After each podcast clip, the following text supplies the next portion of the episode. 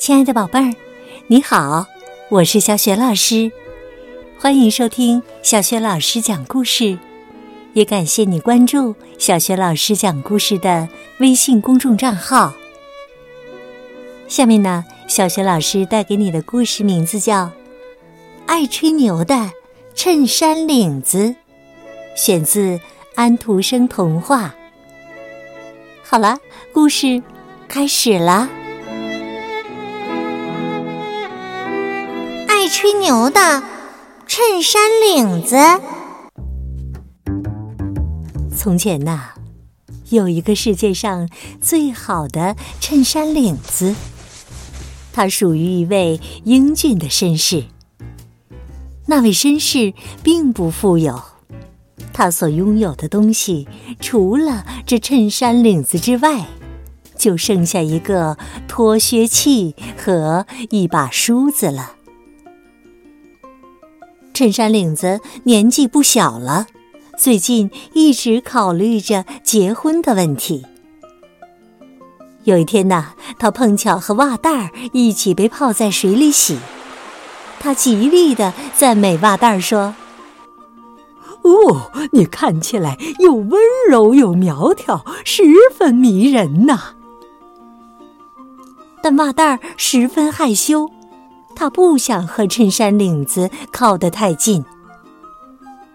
衬衫领子又向他夸耀，说自己是一个英俊的绅士，拥有一个脱靴器和一把梳子。但那根本就是谎言，那些东西都属于他的主人。即使这样啊，瓦蛋儿仍然不愿意搭理他。衬衫领子只好闭上了嘴。之后啊，他们就从水里被拿了出来，上浆晾晒，然后被拿去熨烫。这次啊，衬衫领子见到了熨斗太太，他又激动地对熨斗太太说：“哦，亲爱的太太，因为你，我浑身都热起来了。”我变成了另一副样子，看我现在多么平整啊！我要向你求婚。但是啊，熨斗太太只是骄傲的从他身上走过，完全不理睬他，还说他是老破烂儿。衬衫领子气坏了，不再追求熨斗太太了。衬衫领子的边缘有点破了，因此一把剪刀被请来，帮助他修剪这些破损的地方。衬衫领子一见到剪刀，就讨好的说：“哦，剪刀太太，看你的腿那么直，你一定是个芭蕾舞蹈家吧？哎呦，你太美丽了，都能做。”伯爵夫人啦。然后啊，他又说起了他的财产。剪刀认为他太不绅士了，跟第一次见面的小姐竟然这样说话，就生气的剪了他一下，然后就完全不理睬他了。衬衫领子屡受打击，有些灰心了。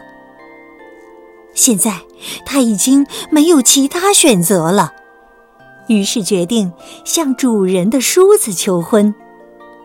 可这时却发现梳子已经和脱靴器订婚了。这下啊，他真的没有任何机会了。他开始讨厌爱情，决定不结婚了。过了很久很久。衬衫领子来到了一个造纸厂，和一堆破布混在一起。他们一起讲着自己的故事。于是啊，衬衫领子又开始吹牛了。在他的口中啊，他的爱情故事又有了一个新的版本。他说，他是一个英俊的绅士。拥有一个脱靴器和一把梳子，还有一大堆的情人。温柔美丽的袜带儿是他的初恋，熨斗太太因他变得火热，但他没有理睬他，把熨斗太太气得半死。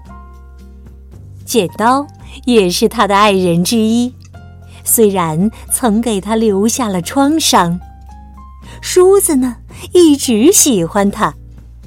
衬衫领子毫无羞愧地吹着牛。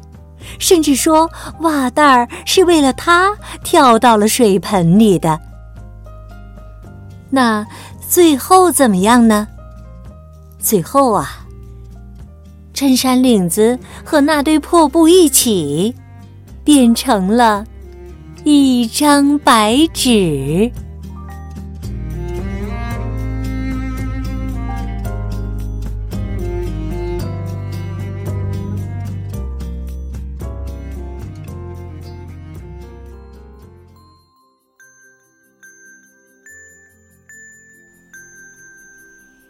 宝贝儿，刚刚啊，你听到的是小雪老师为你讲的童话故事《爱吹牛的衬衫领子》，选自安徒生童话。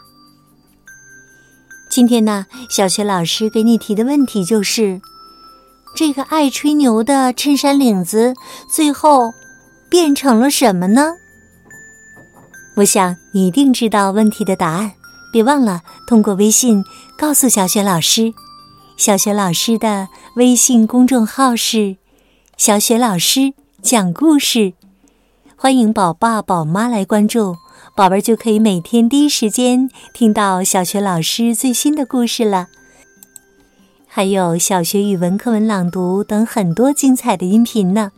宝宝宝妈也能看到小学老师的原创文章，带着宝贝参与精彩的活动。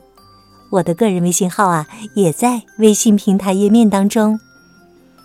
好了，宝贝儿，故事就讲到这里啦。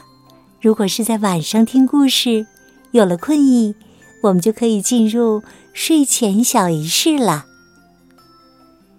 首先呀，还是和你身边的人道声晚安吧。给他一个大大的、暖暖的抱抱。然后呢，盖上被子，闭上眼睛，放松身体。可以想象你的身体就像柔软的果冻一样，放松，再放松。小雪老师祝你晚安喽！别忘了明早的叫醒节目当中，我们再见。